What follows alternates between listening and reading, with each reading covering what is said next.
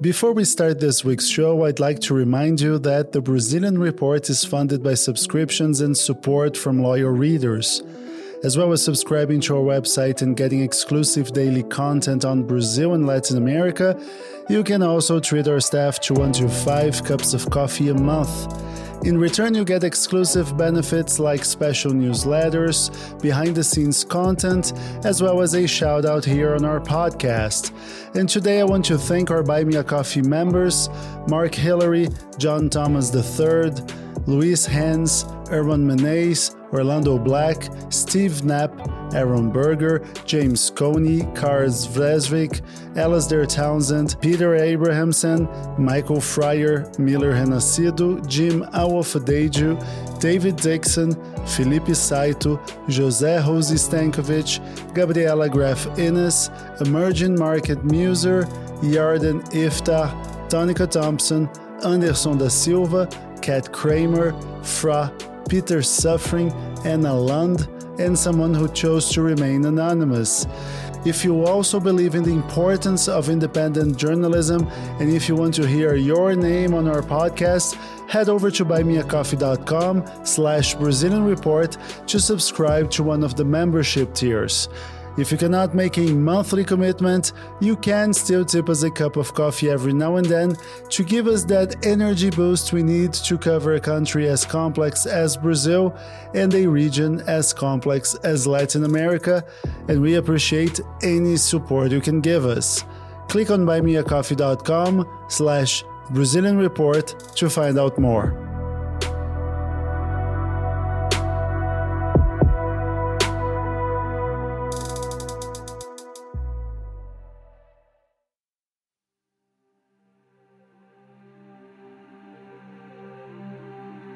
On March the 14th, 2018, Rio de Janeiro City Councilor Marielle Franco was assassinated in an attack that also claimed the life of her driver Anderson Gomes.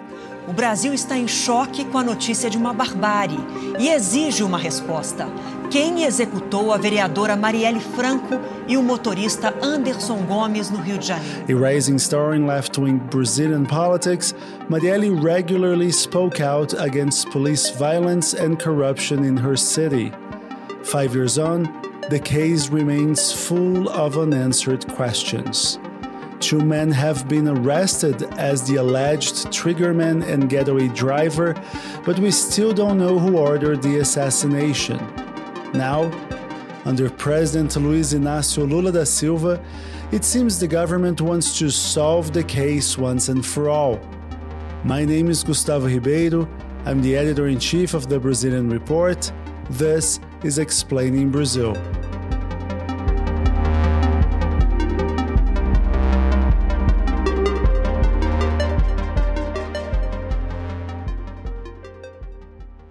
Ewan Marshall is the deputy editor of the Brazilian Report. Ewan, welcome back to the show. Thanks, Gustavo. So tell us who Marielle Franco was and why she became so important in Brazilian politics. Well, Marielle Franco was a Brazilian socialist, feminist, LGBTQ plus activist, and a human rights defender. She was born in Rio de Janeiro in 1979, and she was raised in Complexo do Maré, which is one of the biggest favelas in the city. Uh, if you've ever driven into Rio de Janeiro from Galeão Airport, Maré is that massive favela that you pass by on the right side of the motorway. So Marielle was raised in poverty, uh, but in 2016, she managed to become the first openly gay black woman to be elected to the Rio de Janeiro City Council. And she was a vocal critic of police brutality and the military occupation of Rio de Janeiro's favelas. She also spent a great deal of her political life pushing back against the city's paramilitary mafias, or as they're known in Rio, milícias. And she also advocated for the rights of women, the LGBTQ plus community, and other marginalized groups. And on the evening of March 14th, 2018, Marielle was killed as she was being driven home from an event. Marielle e o motorista foram perseguidos na noite de ontem depois de participar de uma reunião com mulheres negras. As the car she was in was parked up at a traffic light, another vehicle pulled up alongside and unloaded automatic gunfire. She and her driver were killed instantly. O carro teria sido seguido por 4 quilômetros entre os bairros da Lapa e do Estácio, no centro da cidade onde aconteceu o crime. Os criminosos emparelharam com o veículo e atiraram. Marielle estava no banco de trás e foi atingida por quatro tiros na cabeça. Uh, journalist Fernanda Chaves, who worked as Marielle's press officer, she was also in the car but survived, and then she fled to Europe for a year, fearing for her life. And what was the immediate reaction? I mean, Rio de Janeiro can be a violent city, so what made it certain that this was a planned assassination?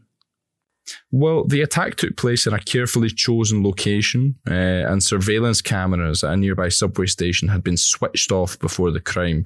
So, on the one hand, you've got a shocking level of sophistication in all this, and on the other hand, it suggests that influential figures were involved in planning the assassination. And in the days after the murder, tens of thousands of mourners flooded the streets of Rio and cities across the country and around the world, even, uh, putting massive pressure on authorities to try and solve this case. And that pressure did not work, right? I mean, it's been five years since the murder, and we still don't know the answer to the most important question who ordered the killing of Marielle Franco? Exactly. Uh, and in these five years, investigations faced numerous setbacks, such changes in the lead investigators and the prosecutors tasked with the case. Some lines of investigation paid off, but you know, the whole process has had a feeling of like one step forward, two steps back. What has made Marielle's murder investigation drag on for so long? Well, firstly, the crime scene was not properly preserved. Uh, the car Marielle was killed in was uh, cleaned and returned to service just hours after the crime, uh, and that made it difficult for forensic teams to gather any evidence to find the perpetrators. And secondly, there were several attempts to interfere with the investigation, uh, including replacing the lead investigator and leaking false information to the media. And all this raised suspicions that powerful interests had been involved in the assassination and that they were, you know, trying to cover their tracks. And then you've got the spotty track record of the Brazilian police and justice system with their own history of corruption and inefficiency that has led to a lack of trust from the population. And Marielle's murder was seen as a test of the country's ability to investigate and prosecute political crimes. And the slow progress and irregularities in the investigation only served to reinforce the idea that impunity reigns in Brazil. Arrests were made eventually, uh, but after a five year investigation, we know remarkably little about the case. So, what do we know? Well, a year after the crime, two former police officers, Ronnie Lessa and Elcio Vieira de Queiroz, they were both arrested and charged with double homicide. Police say that they were the men in the car who tailed Marielle and murdered her. The pair are members of a notorious militia death squad uh, called the Office of Crime, and they're known for carrying out these meticulously planned assassinations for high fees. And months later, other men linked to Lessa and Queiroz were arrested, accused of helping them dispose of the murder weapon. And that's led to speculation that the murder was linked to Rio's militias, the paramilitary mafias that I mentioned before. And as a quick aside, these are gangs largely made up of active and retired police officers who control territory in and around Greater Rio de Janeiro, charging protection fees from businesses and residents. But because the investigations have not reached their end, you know, any suggestion of who was behind the murder is still, you know, pure speculation. So Lula took office as president in January, and the federal government has promised to solve the murder. Justice Minister Flávio Dino created a federal police task force to look into the evidence and try to finally reach a conclusion. But why wasn't that done sooner? Well, it's worth noting that Maria's assassination started a turbulent year in Brazil that culminated in Jair Bolsonaro being elected president. Now, Bolsonaro is from Rio de Janeiro. He's on the far right, and he has a history of making statements in support of Rio's militias, which many believed were behind the killing. And it's important to note that a lot of politicians in Rio once supported these militias. Uh, even some authorities supported them as a way to kind of fill the void left by the state in gang dominated favelas. And Jair Bolsonaro has had ties with members of militias, right? Connections that still raise question today. Yeah, so that explains why Marielle's family and friends feared that placing the case under federal jurisdiction would be the worst thing possible for investigations, because they didn't trust Bolsonaro. Uh, even if the prosecutor general at the time claimed that taking the case federal was necessary due to what he called the promiscuous relationship between law enforcement and militias. And more than 150,000 people and 200 civil society organizations signed a petition against taking the case federal and the Superior Court of Justice stepped in to ensure that these demands were met. But now we have a new government and a government that has Marielle's sister, Anielle Franco, in the cabinet as racial equality minister. Yeah, so Lula and the left have constantly called for a solution to Marielle's murder over the years, and now solving the case has become a campaign promise. But it's worth noting that the case has not changed jurisdiction. Uh, what has happened now is a kind of collaboration between state and federal law enforcement, and what seems to be a kind of genuine desire to solve this case once and for all. And Ewan, what impact has the case had on Brazilian politics? Well, it's amazing, really, because Marielle was an up and coming politician, but few people outside Rio knew who she was. And now she's known worldwide. And for Brazil, her murder became a symbol of the violence and impunity that persists in the country. And for many others, the case highlights the deep seated corruption and institutional failings that exist within Brazilian police and justice system. And of course, the timing of the assassination was a big thing because Marielle Franco was killed ahead of the 2018 presidential election, which was this extended campaign bookmarked by violence, controversy, and vitriol. Some candidates in Rio even tried to make a name for themselves by bashing Marielle and her legacy. Example of this is former lawmaker Daniel Silveira and the former Rio de Janeiro governor Wilson Witzel, uh, they both became infamous for destroying a plaque honouring Marielle, and they both won election that year.